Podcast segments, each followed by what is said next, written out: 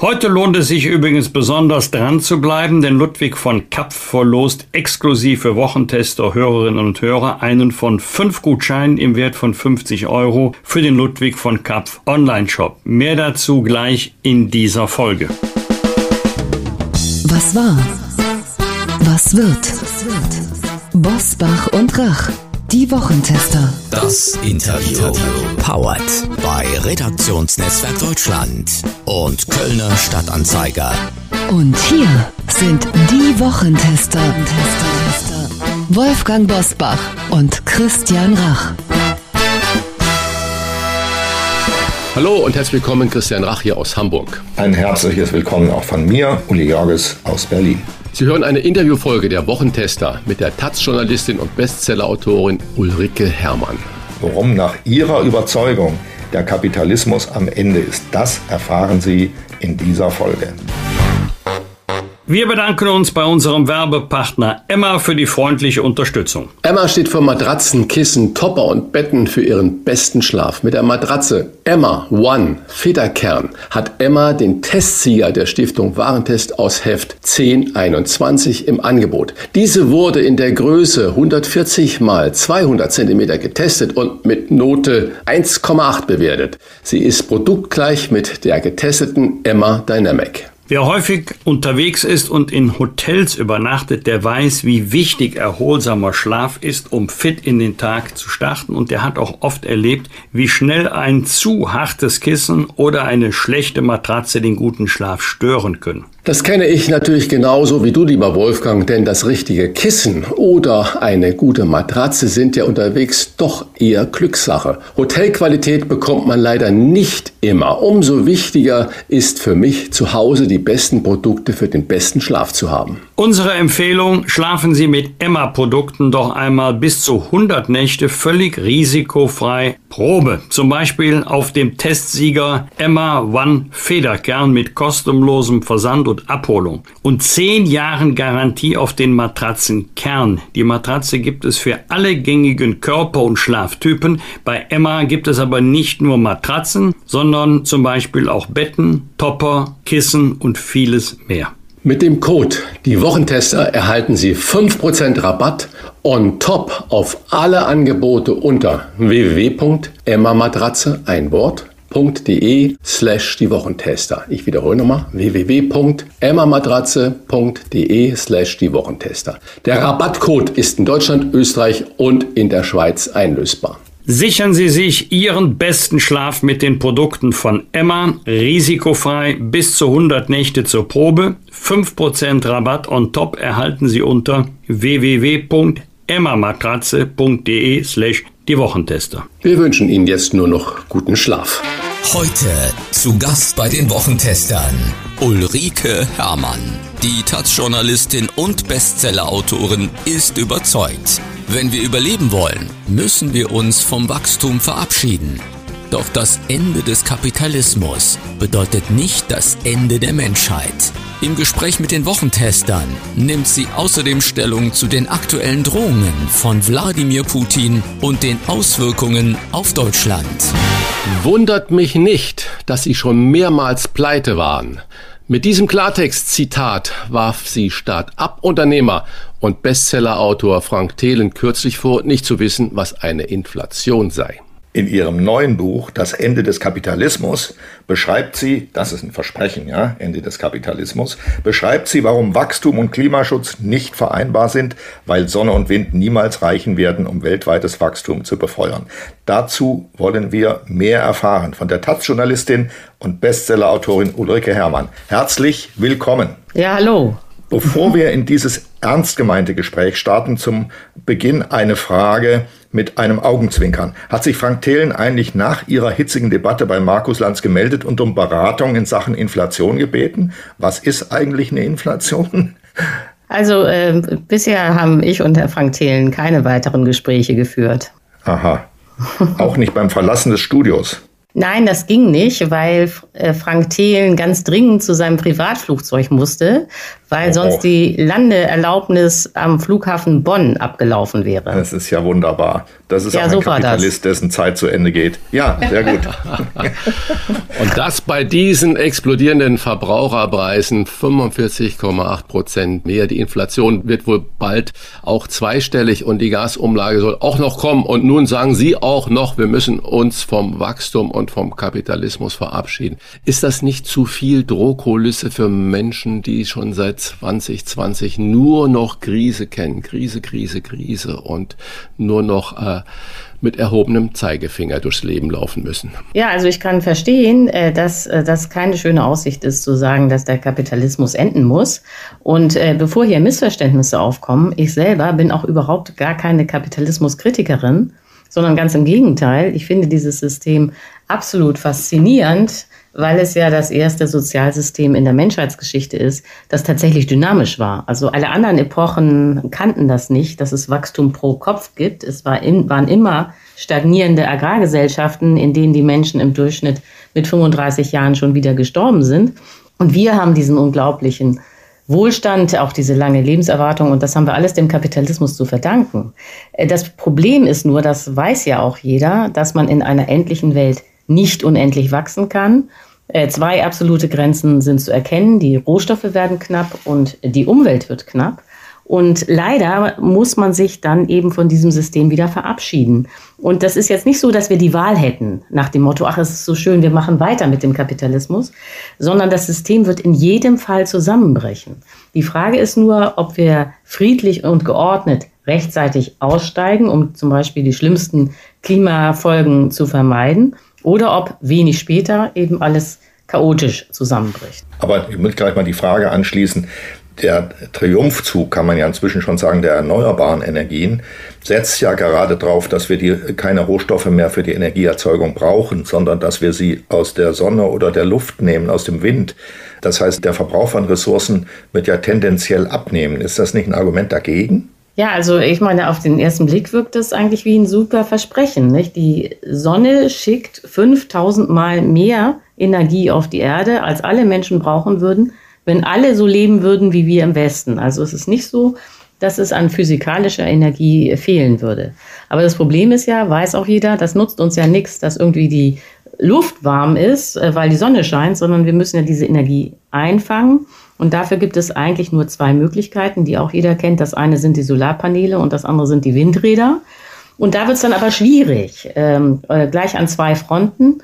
Das eine ist, dass äh, es eigentlich sehr aufwendig ist, überhaupt genug Windräder beispielsweise zu bauen. Nur eine Zahl, damit man mal sieht, wie herausfordernd das ganze Projekt ist. Im Augenblick ist es so, dass die Windenergie, das sind die Zahlen für 2021, 4,7 Prozent des deutschen Endenergiebedarfs abdecken. Das ist fast nichts. Also wir müssen noch alles auf Windenergie umstellen. Wir sind nicht am Ende, sondern am Anfang dieses Prozesses. Und das andere Problem ist, äh, weiß auch jeder, der Wind weht nicht immer, die Sonne scheint nicht immer. Das heißt, man muss enorme Mengen an Strom zwischenspeichern, damit man rund um die Uhr die Wirtschaft betreiben kann. Und diese Speichertechnologien sind eben teuer und aufwendig. Das sind im Kern Batterien und perspektivisch äh, grüner Wasserstoff. Und da wird es dann eben kompliziert. So. Und dann, wenn man das genau sich anguckt, ist einfach klar, die Energie wird nicht reichen, um hier ständig grünes Wachstum zu befeuern.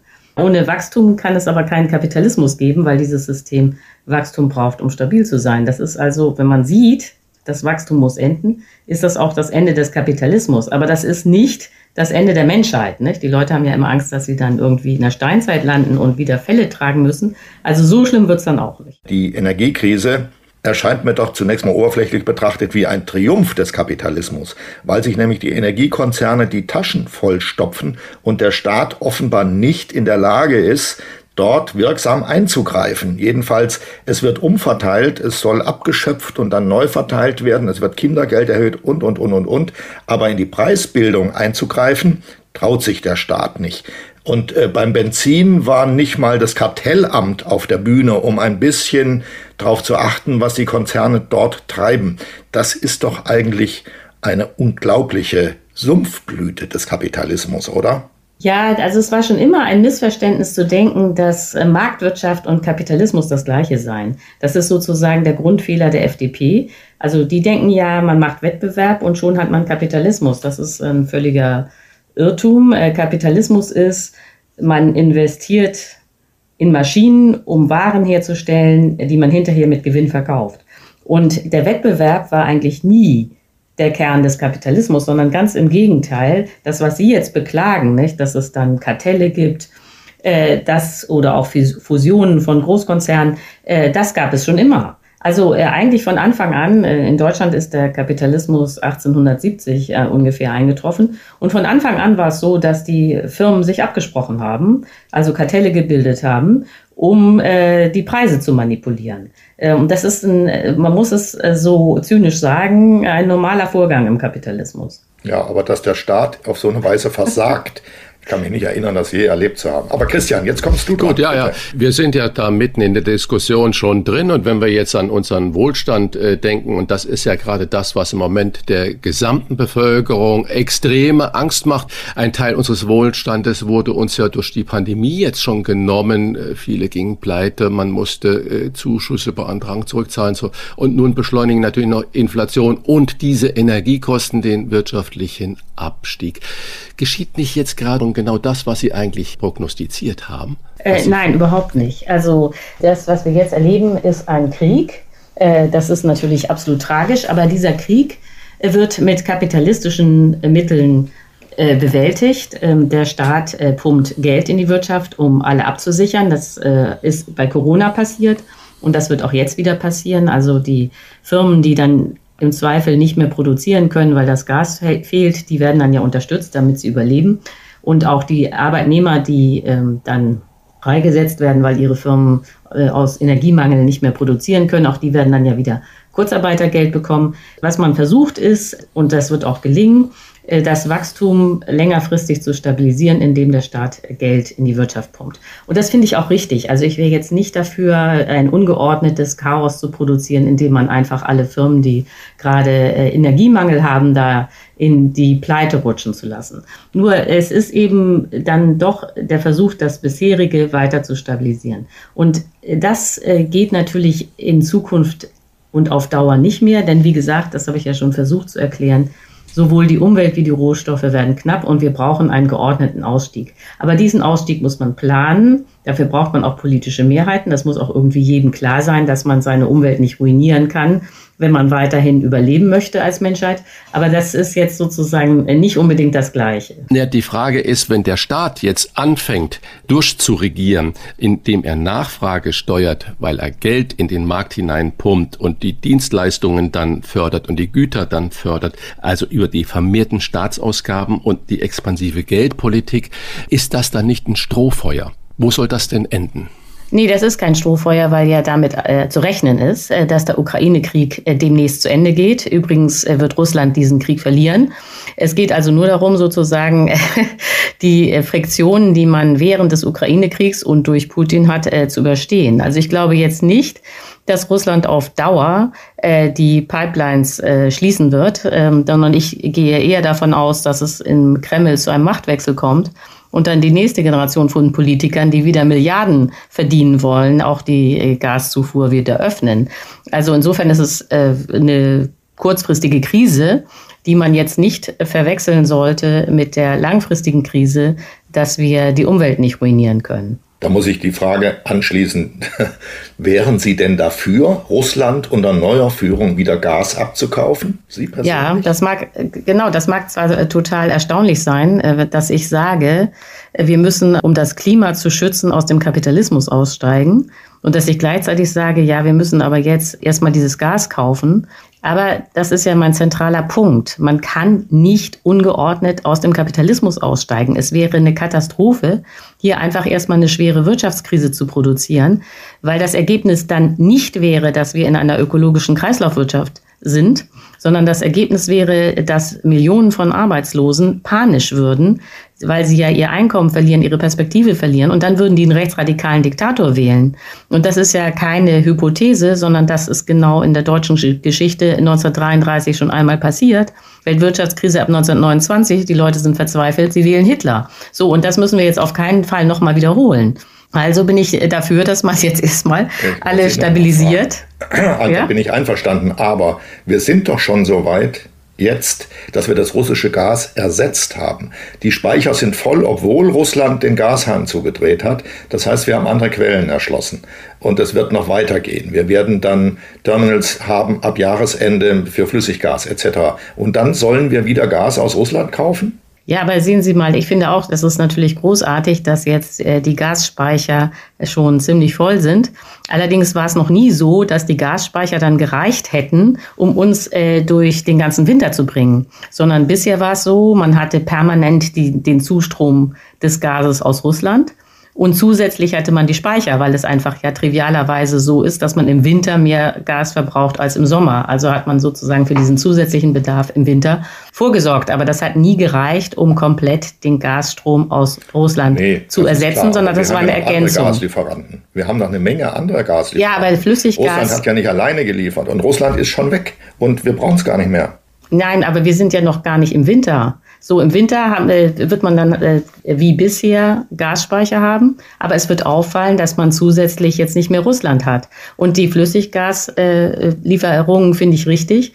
Die können aber Russland nicht ausgleichen, weil Russland 50 Prozent des deutschen Gases bisher geliefert hat. Deswegen kommen ja alle Berechnungen in der Summe dahin, dass wir 20 Prozent Gas einsparen müssen im Winter und das wird eine Herausforderung. Eine Herausforderung übrigens, die nicht allein die Haushalte stemmen können, weil es so ist, dass zwar 50 Prozent der Menschen mit Gas heizen, gleichzeitig ist es aber so, dass die Haushalte überhaupt nur 30 Prozent der Gasnachfrage ausmachen. Das heißt, und das ist hart, auch die Industrie wird in jedem Fall Gas sparen müssen.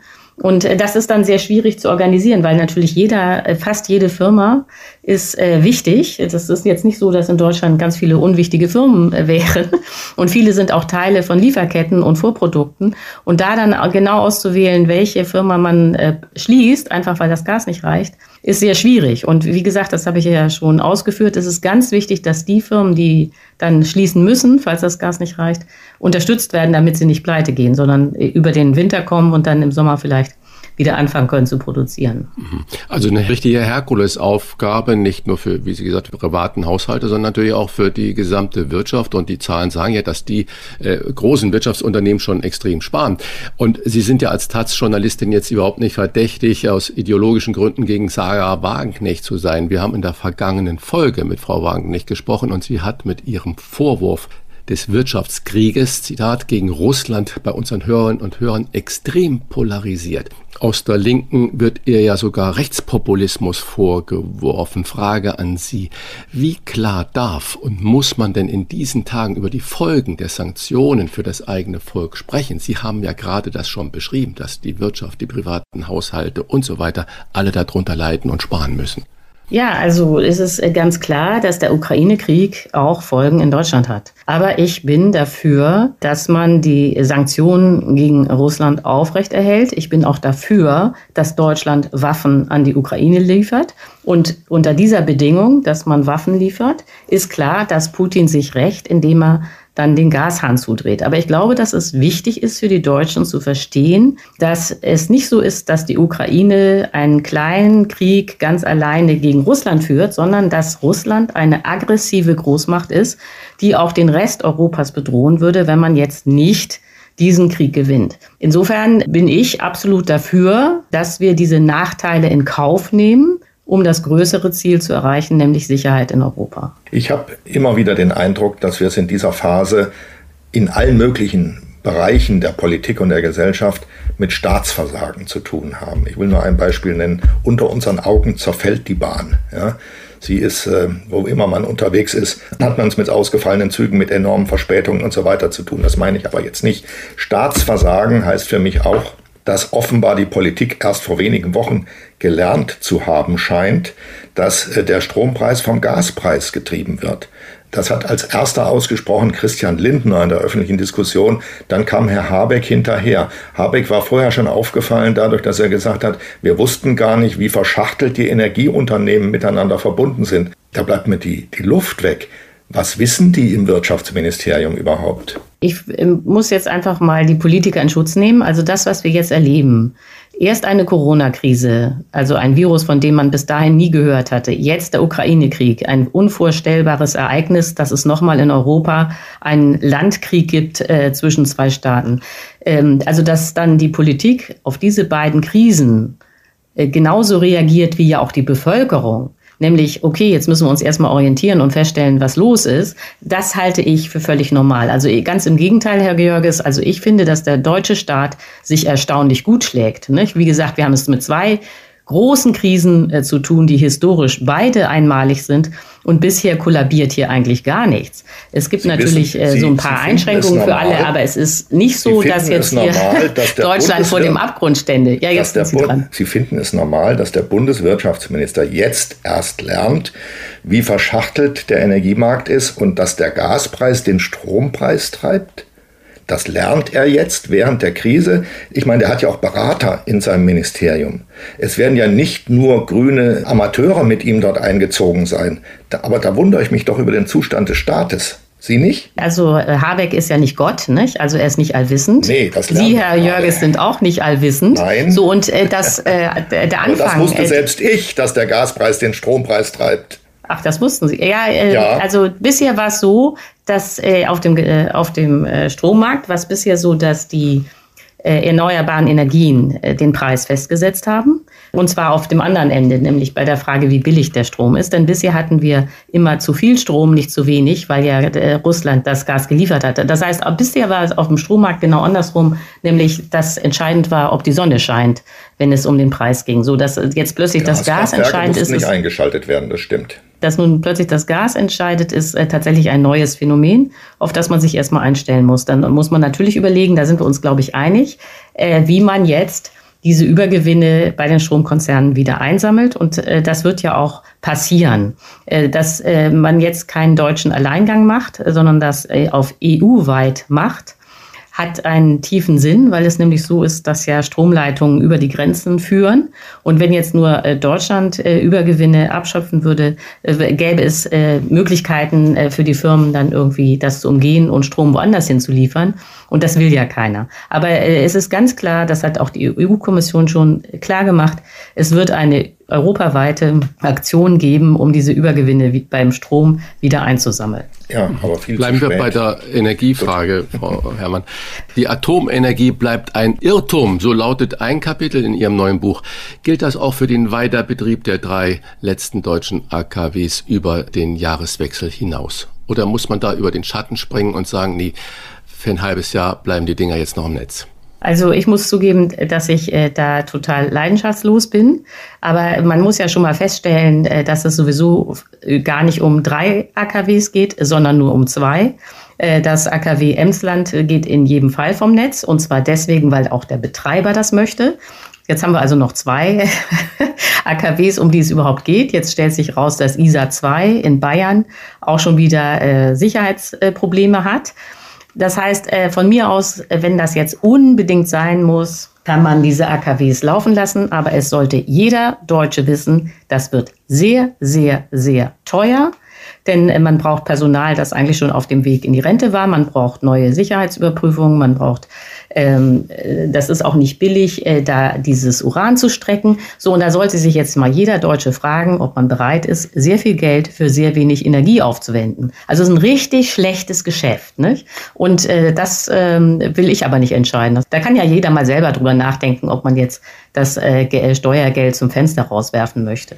Also, das sagen Sie so. Ich bestreite das sage ich nicht so, das, das, ist so. Ich, ich bestreite mal, dass die Atomenergie teurer ist als die Gasenergie, äh, die in Strom umgewandelt wird. Das ist doch der, der Sinn wäre doch überhaupt, den, den Weiterbetrieb so zu begründen, dass man dann die Gaskraftwerke abschaltet, ja, die das so geht teuer ja nicht. sind und den, und den doch, den, den, man kann sie ja für die Wärme weiter einsetzen, für die Wärme, aber nicht mehr für die Stromgewinnung, weil man dann den Zusammenhang mit dem Strompreis aufgelöst hat. Also man schaltet die stromerzeugenden Gaskraftwerke ab und erzeugt den verlorenen Strom durch Kohle- und Atomkraftwerke. Aber das widerstrebt natürlich vollkommen den ideologischen Festlegungen der Grünen.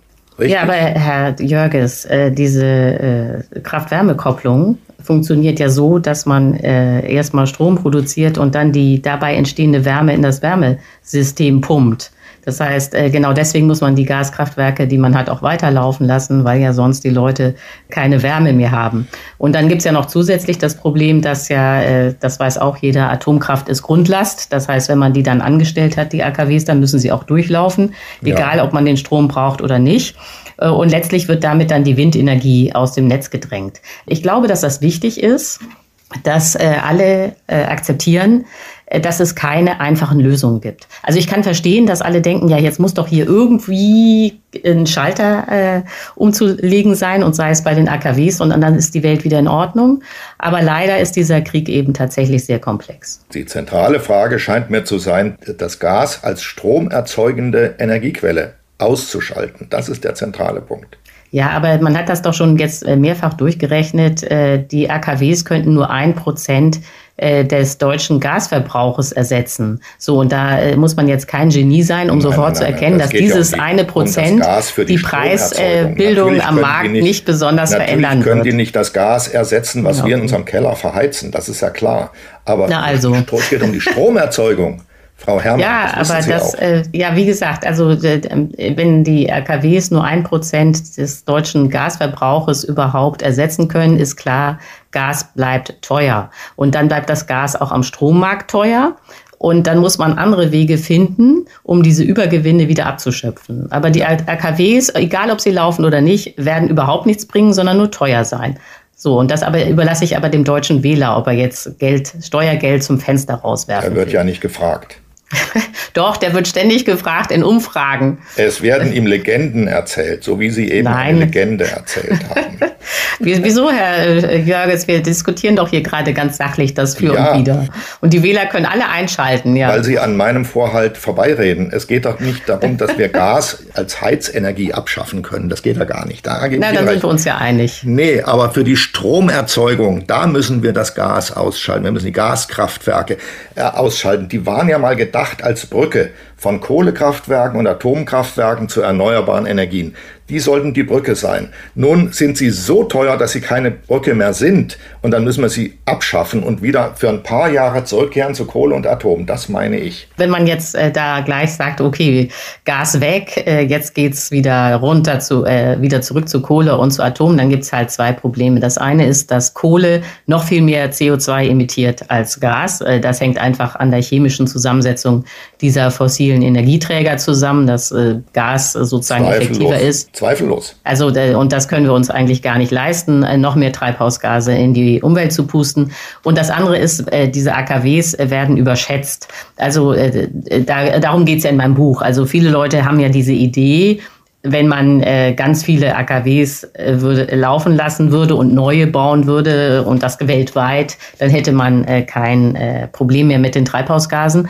Doch wenn es, wenn man tatsächlich das so machen würde, dass man sagt, okay, wir steigen komplett auf Atomstrom um und ähm, produzieren praktisch die gesamte Energie über Atomkraftwerke, dann würde bei der bestehenden Technik äh, das vorhandene Uran ganze zehn Jahre reichen. Das heißt, es ist völlig klar, dass äh, Atomkraft überhaupt keine Alternative äh, ist, sondern dass wir, wenn wir äh, klimaneutral leben wollen, und das müssen wir, können wir nur auf erneuerbare Energien setzen.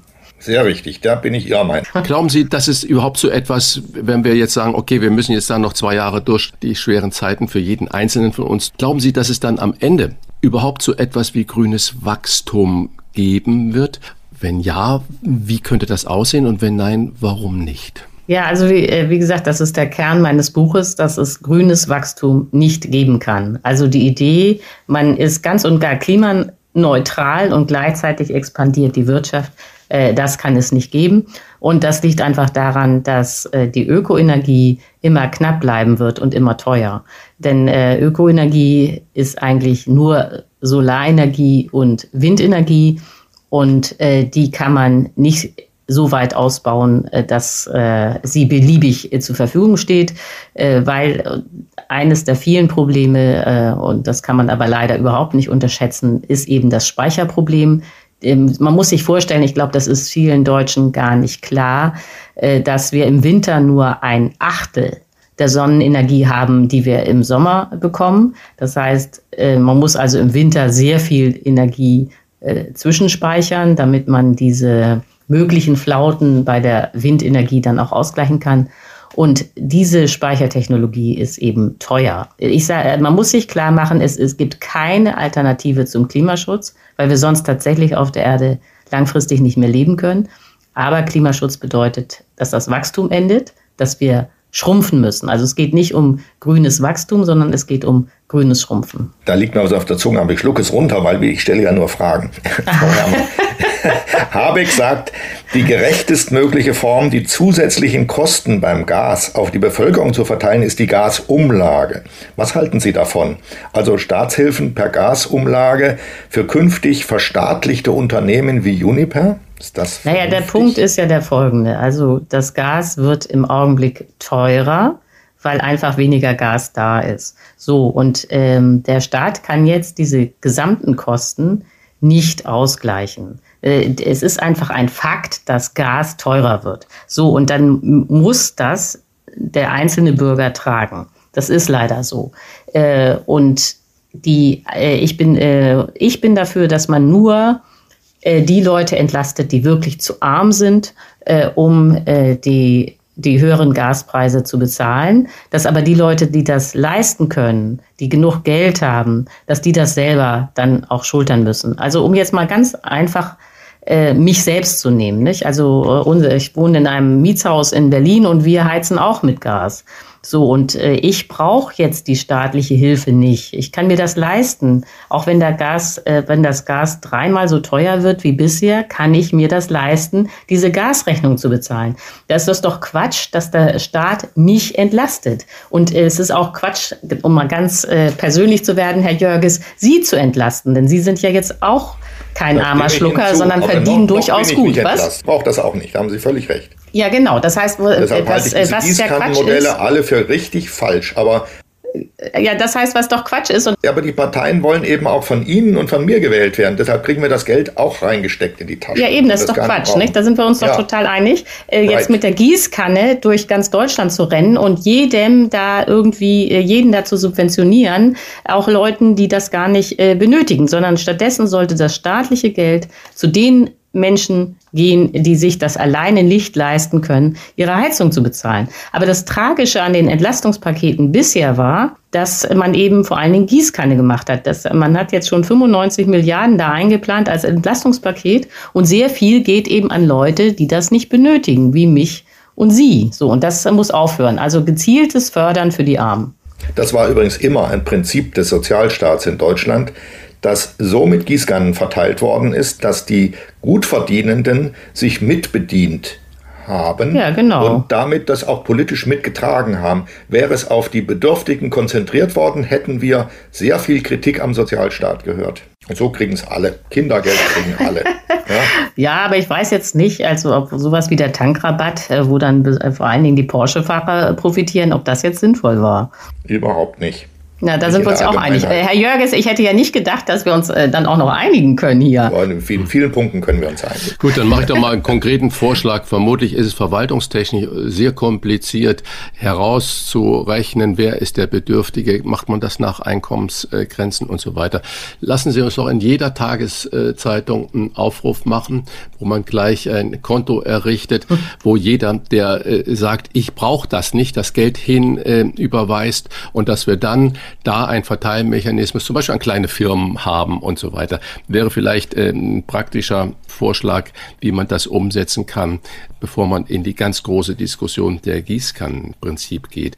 Weitere Frage. nach dem Ende des Kapitalismus folgt, ist ja in Ihren Augen eine ökologische Transformation, die ihre Wurzeln hat bei äh, der britischen Kriegswirtschaft ab äh, 1939. Können Sie uns das mal ein bisschen genauer erklären, was Sie damit meinen? Ja, also äh, wir hatten ja nun schon die Analyse äh, mehrfach, dass äh, grünes Wachstum nicht möglich ist, sondern dass es um äh, grünes Schrumpfen geht. Und äh, das Ziel äh, wäre dann eine ökologische Kreislaufwirtschaft, wo man eben nur noch verbraucht, was man recyceln kann. So, jetzt gibt es äh, nur noch ein Problem, also Ziel ist klar, aber ähm, es gibt das Problem, dass wir jetzt in einem sehr großen Kapitalismus leben, der auch dynamisch wachsen muss, um stabil zu sein und wir wollen in eine ökologische Kreislaufwirtschaft, die kleiner ist und auch statisch wäre. Äh, so, und die Frage ist natürlich, äh, wie kommt man dahin, äh, ohne unterwegs Millionen von Arbeitslosen zu produzieren, die dann eben verzweifelt sind, weil sie kein Einkommen haben und als nächstes einen rechtsradikalen Diktator wählen. Dann hätte man zwar die Demokratie abgeschafft, wäre aber immer noch nicht in dieser ökologischen Kreislaufwirtschaft. Und da kommt jetzt eben für diese Transformation als Weg kommt jetzt eben mein Vorschlag ins Spiel, es mal mit der britischen Kriegswirtschaft ab 1939 zu versuchen. Das wirkt natürlich wahrscheinlich für alle Hörer jetzt erstmal sehr seltsam. Und deswegen muss man kurz in dieses Jahr 1939 zurückgehen, um nochmal sich vorzustellen, in welcher Situation die Briten damals waren. Also die hatten den Zweiten Weltkrieg nicht wirklich kommen sehen, weil sie ja auf das sogenannte Appeasement gesetzt hatten. Also man wollte Hitler befrieden. Das kennt eigentlich auch jeder aus dem Schulbuch. Also man hat Hitler 1938 Österreich geschenkt und dann 1938 auch das Sudetenland. Und dann war irgendwie die Idee der Briten, okay, jetzt hat Hitler ja alle deutschsprachigen äh, Bürger unter seiner Macht vereint, jetzt gibt er hoffentlich Ruhe. Und dass das alles überhaupt nicht äh, so funktioniert, haben die Briten erst im März 1939 festgestellt, als Hitler in Prag stand mit seinen Panzern. So, jetzt war also klar für die Briten, okay, es kommt ein Zweiter Weltkrieg, es war klar, sie würden angegriffen und es war auch klar, dass sie nicht genug Waffen hatten. So, und in dieser Situation haben die Briten dann innerhalb von Wochen, das war jetzt keine Aktion von Monaten oder Jahren, sondern innerhalb von Wochen, ihre Friedenswirtschaft geschrumpft, also die Konsumgüterindustrie geschrumpft um eben in den Fabriken die Kapazitäten freizuräumen, um jetzt Militärgerät zu produzieren, wie Radargeräte, Munition, Flugzeuge, U-Boote, Panzer und so weiter. So, und dieses ganze Militärische, das muss uns überhaupt nicht interessieren. Aber was interessant ist, ist eben dieses Schrumpfen der Friedenswirtschaft, denn das ist ja genau das, was wir künftig auch tun müssen. Und ähm, da haben die Briten dann eben ein völlig neues Wirtschaftssystem erfunden, das auch für uns, glaube ich, sehr interessant sein könnte. Denn es war dann eine demokratische, private Planwirtschaft. Also es war etwas völlig anderes, als was zeitgleich unter Stalin in der Sowjetunion passierte. Äh, das, äh, diese zentrale Planwirtschaft sowjetischen Typs kennt ja jeder, weil das dann später auch in der DDR eingeführt wurde. Also es wird alles verstaatlicht und der Staat hat eine Riesenplanungsbehörde und die sagt dann in jeder Fabrik bis zur letzten Schraube, was zu tun ist. So war das in Großbritannien überhaupt nicht. Es wurde nichts verstaatlicht. Die Firmen, Läden, Restaurants, alles blieb privat. Aber der Staat hat Vorgaben gemacht, was produziert wird. Wie das dann in den Fabriken genau ablief, äh, war auch egal. Das haben die Manager und die Unternehmer selber bestimmt. Aber sie mussten halt diese Produktionsziele erreichen. So, und dann das Zweite war, dass der Staat diese knappen Konsumgüter, die noch da waren, rationiert hat. Das heißt, jeder bekam das Gleiche. Und der Punkt ist, und das ist sehr interessant, diese Rationierung war in Großbritannien unglaublich populär. Die Briten haben nicht gehungert, aber es war natürlich irgendwie alles knapp. Und es war eine enorme Erleichterung für die Bevölkerung zu wissen, jeder bekommt genau das Gleiche. Denn das ist natürlich der Punkt. Rationierung ist gerecht. Und es entspannt eine Gesellschaft unglaublich zu wissen, dass es gerecht zugeht. So, und der Witz war dann, dass die Briten diese Rationierung so schön fanden, dass sie dann sogar bis 1954 rationiert haben, obwohl der Zweite Weltkrieg ja bekanntlich schon 1945 zu Ende war. Und alle, die ein Privatflugzeug haben, wie Frank Thelen, die machen sich da vom Acker. Ja, also ich glaube, dass es kein Verlust wäre, wenn Frank Thelen umziehen würde, aber okay. Das, ähm, es ist natürlich, aber Sie sprechen da einen ernsthaften Punkt an. Ja, also äh, natürlich ist es so, dass äh, wenn man jetzt sagt, äh, aus Klimaschutzgründen muss man äh, rationieren äh, und äh, dass dann tatsächlich die Reichen am stärksten verlieren würden. Äh, und um das jetzt mal für das heutige, äh, für die heutige Zeit klarer zu machen. Also äh, statistisch ist es so, dass jeder Deutsche im Augenblick 11,2 Tonnen CO2 emittiert. Die Welt könnte aber nur eine Tonne ertragen. Also wir sind mit 10,2 Tonnen praktisch über äh, den Möglichkeiten. Jetzt ist es aber so, dass nicht jeder Deutsche gleich viel CO2 emittiert, sondern es ist so, dass die reichsten, also das oberste eine Prozent, emittiert im Jahr 117 Tonnen CO2 und die untere Hälfte, die ärmsten 50 Prozent in Deutschland, emittieren pro Kopf nur 5,4 Tonnen. Das heißt, die Reichsten in Deutschland emittieren 20 Mal so viel CO2 wie die Ärmsten. Und da ist natürlich schon klar, dass wenn man ja jetzt hier ernsthaft Klimaschutz betreiben will, man das so organisieren muss, dass vor allen Dingen die Reichen verzichten. Ne? Das kann jetzt nicht die Idee sein, die Reichen fliegen weiter in ihrem Privatflugzeug, ruinieren die Umwelt und die Armen können schön CO2 einsparen. Das geht nicht. Da könnte eigentlich jetzt eine völlig neue Diskussion mit Ihnen beginnen, aber die würde bestimmt noch mal eine Stunde dauern. Wir müssen aber zum Ende kommen. Deshalb stelle ich Ihnen am Ende eine Frage, die ja schon häufig diskutiert worden ist und immer wieder aufgeworfen wird.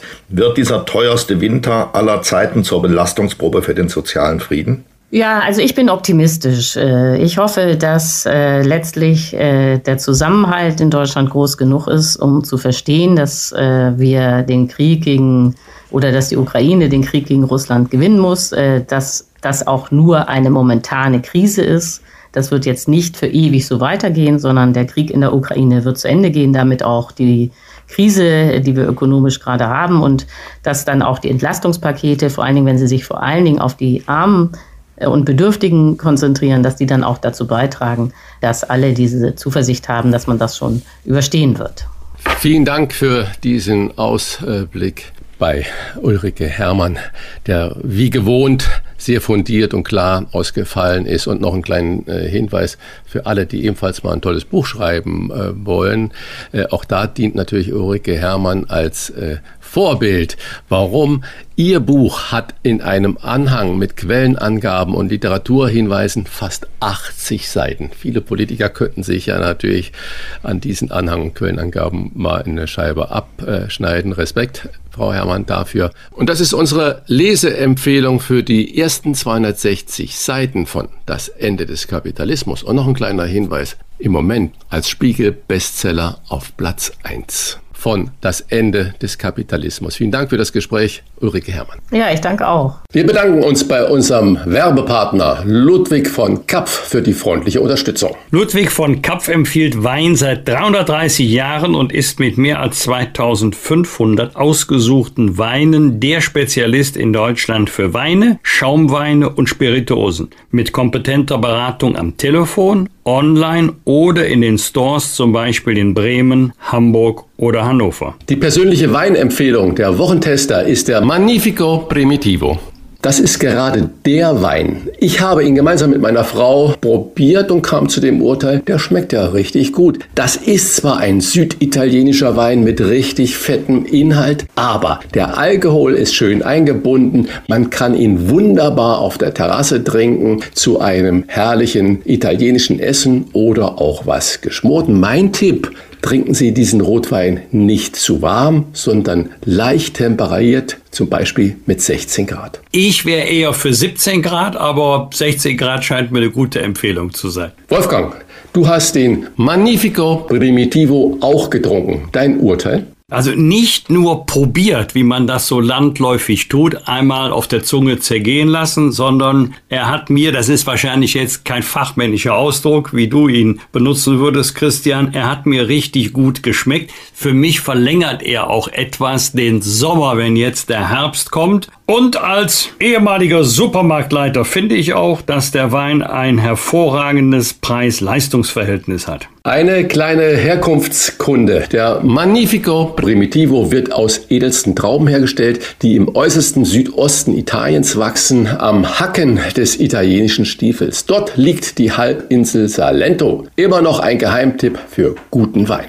Wenn nun auch Sie sagen, diesen Geheimtipp muss ich unbedingt probieren, dann bestellen Sie doch bei Ludwig von Kapf sechs Flaschen des 2021er Magnifico Primitivo zum Preise von nur 39,90 Euro. Sie sparen mit dem Wochentester-Angebot die Hälfte des normalen Preises und erhalten noch ein Zweier-Set passender Gläser von Zwiesel im Wert von 23,90 Euro kostenlos dazu. Bestellen können Sie ganz einfach im Internet auf lvk.de slash Wochentester. LVK kleingeschrieben steht für Ludwig von Kapf. Es ist kein Gutscheincode notwendig. Hier noch einmal die Internetadresse für Ihr Sechserpaket Magnifico Primitivo inklusive Gläsern lvk.de slash Wochentester. Und wir sagen einfach zum Wohle.